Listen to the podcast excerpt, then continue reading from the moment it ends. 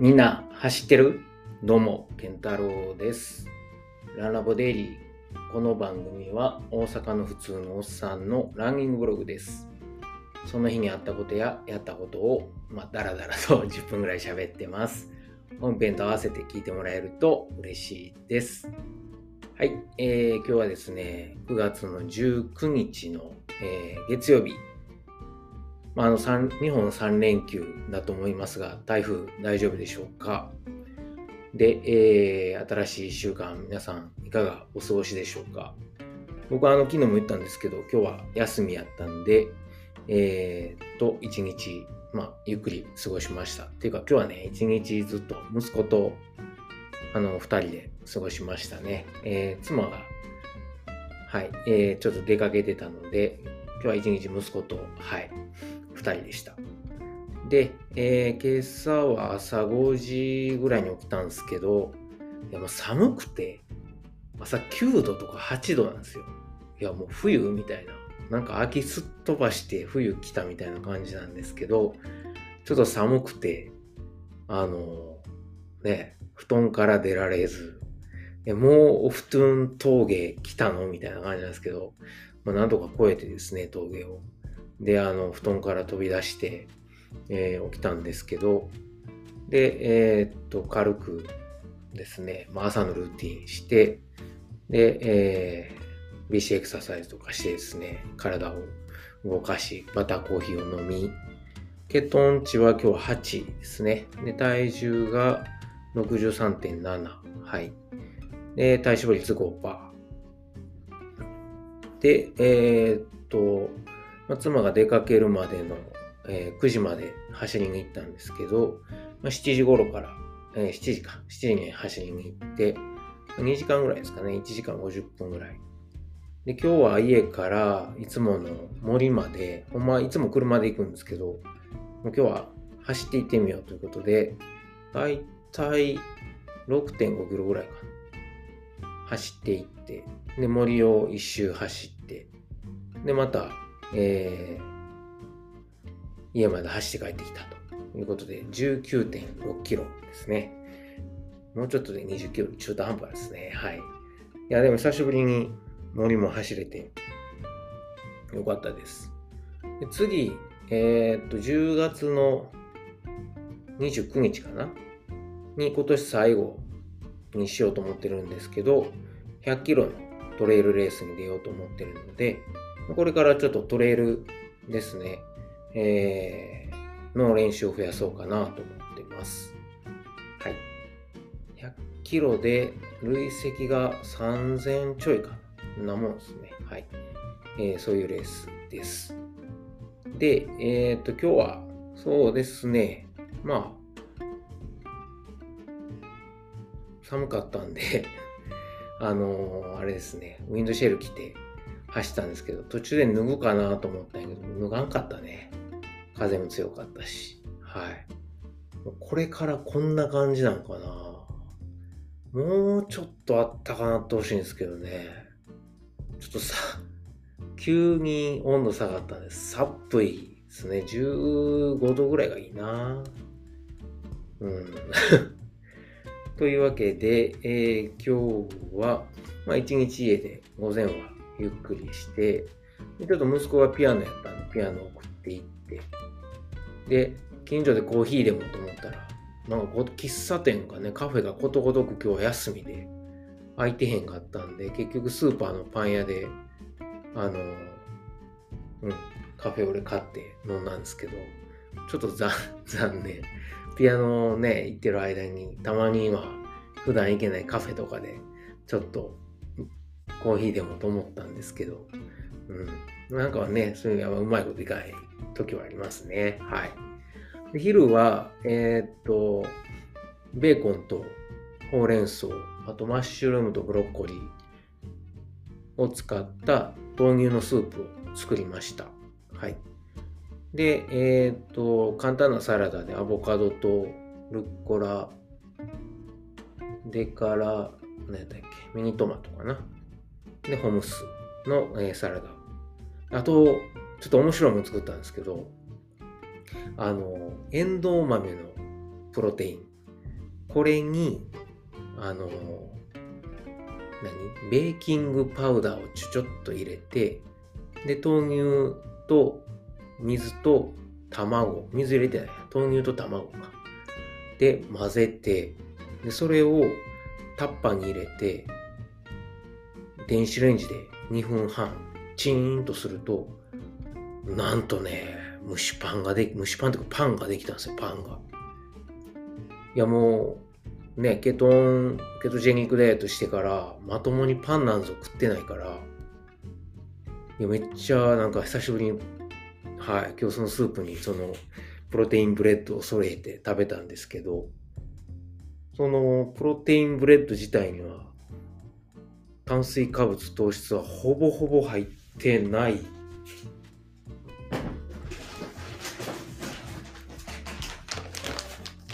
ですね。えー、っと、うん、プロテイン 0. 点炭水化物 0.8g で糖質が 0.3g しか入ってないですね。はい。あ、でもあれか。豆乳の分もちょっと入ってるから、まあ 1g 入ってるか入ってんかぐらい？でもすごいですよ。あとはもうタンパク質と脂肪。脂肪もあんまないか。うん。まあ卵に含まれてる脂質があるかな。うん。というすごいプロテインブレードを作ってしまいました。ちょっとパン食べたなったらこれやろうかなと思います。はい。ちょっとびっくりですね。うまかった。で、えー、っと、午後は、まあ、雨も降ってたんで、えー、家の掃除してから息子と2人で、えー、1時間ほど YouTube であの J リーグのダ DAZN か、 DAZN ジャパンの J リーグのあのダイジェストみたいな見てて、あれめっちゃいいっすね。でもなんか、あれ見てたら J リーグ把握できるみたいな。これからね、もう後残り、えー、少ないから、入れ替え戦とか、えー、何？?ACL、えー、アジアチャンピオンズリーグの上位4チームとか、ね、優勝チームも、このまま横浜が逃げんのかどうかみたいなとこもあるし、うん、なんか楽しみですね。 DAZN おすすめです。で、あとはあの、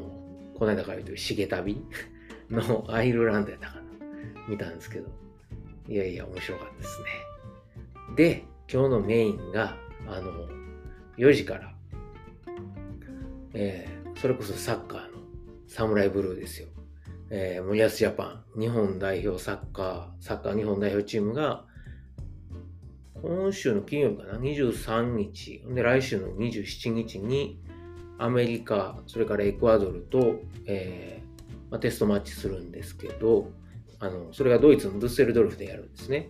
で、まあ、最近ヨーロッパで、えー、プレーしてる選手が増えてるので、このドゥッセルドルフに、まあ、なんか日本サッカー協会の拠点を作ろうとしてるらしいんですよ。で、まあ、コロナでちょっと一回止まったんですけど、本来であれば、なんかスタジアム、J ヴィレッジみたいなスタジアムとか練習場とか作って拠点を作るあの計画やったらしいんですけど、まあ、コロナで一回止まっててただあのうん、ドゥッセルドルフって日本人も多いので今日本サッカー協会の常駐スタッフがいてまあヨーロッパでプレーしてる選手がどんどんなんかこうカウンセリングとかマッサージとかそういうのも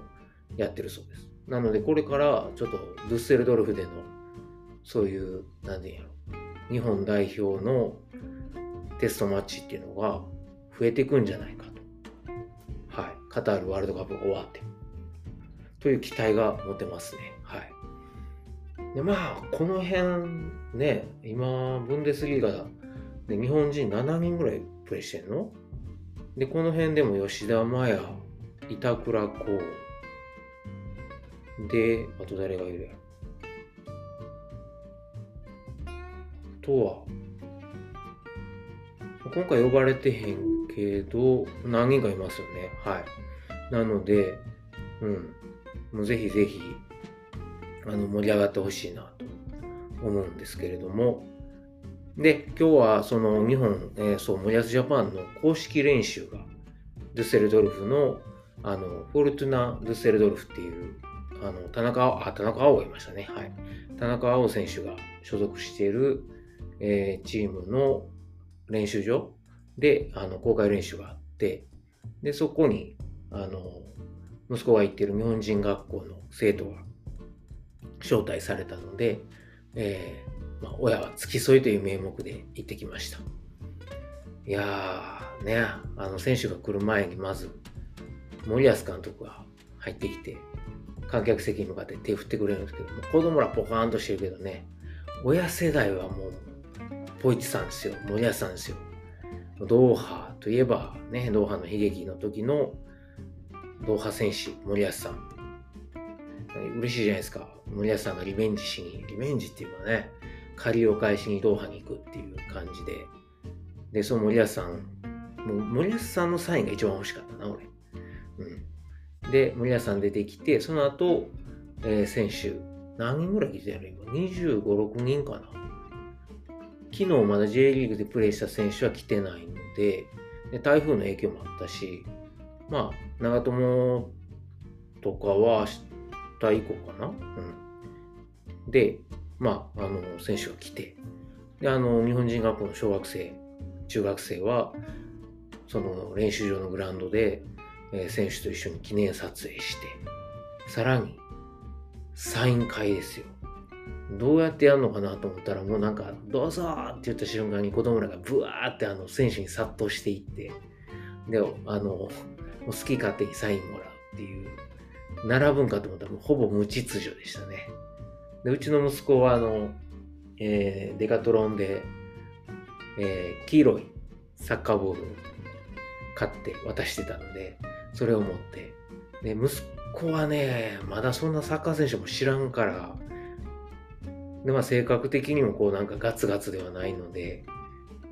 うん、誰の子や。えー、っと、まあ大丈夫かなと思ってたんですけど、今日はあの、クラスの、えー、サッカー友達でめちゃくちゃ詳しい子が、ね、小学校2年生やのにもう選手の名前とかめっちゃ覚えてる子がいて、その子にくっついていったおかげで、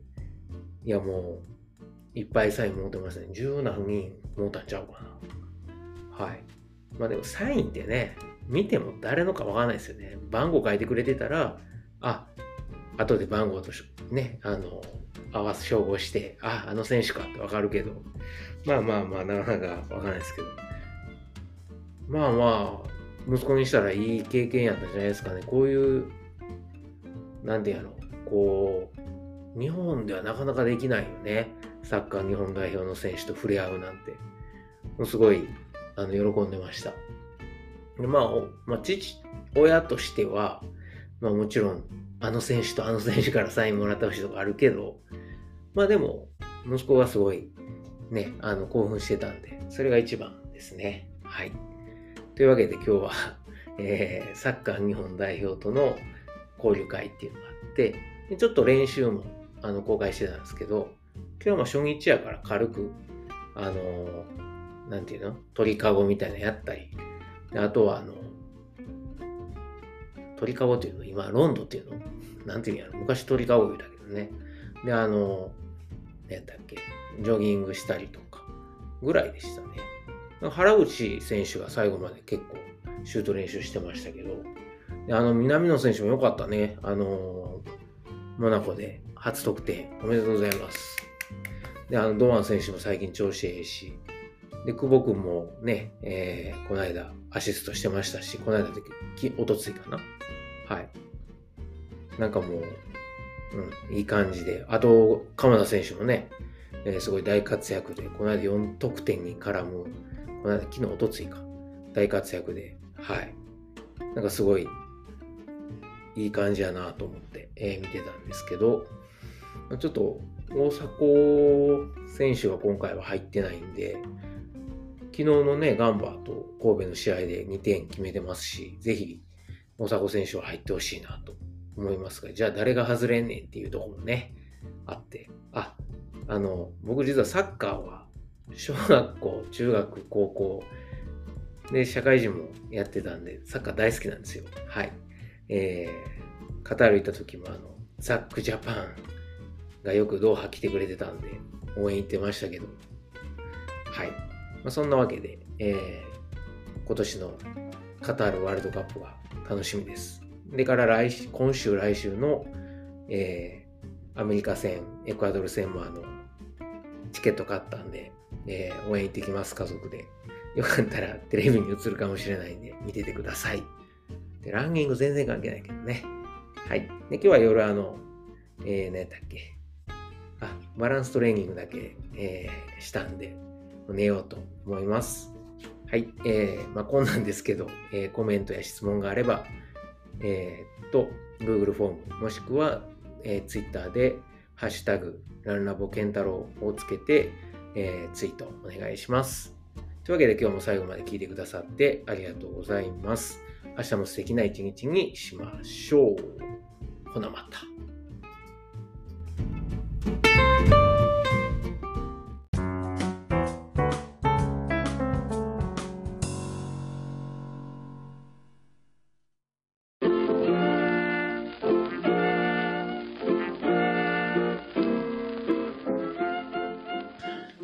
回もランラボデイリーを最後まで聞いてくださりありがとうございます。最後にちょっと CM です。まあ、本編でもですね、えー、ちょくちょく宣伝させてもらってるんですけれども、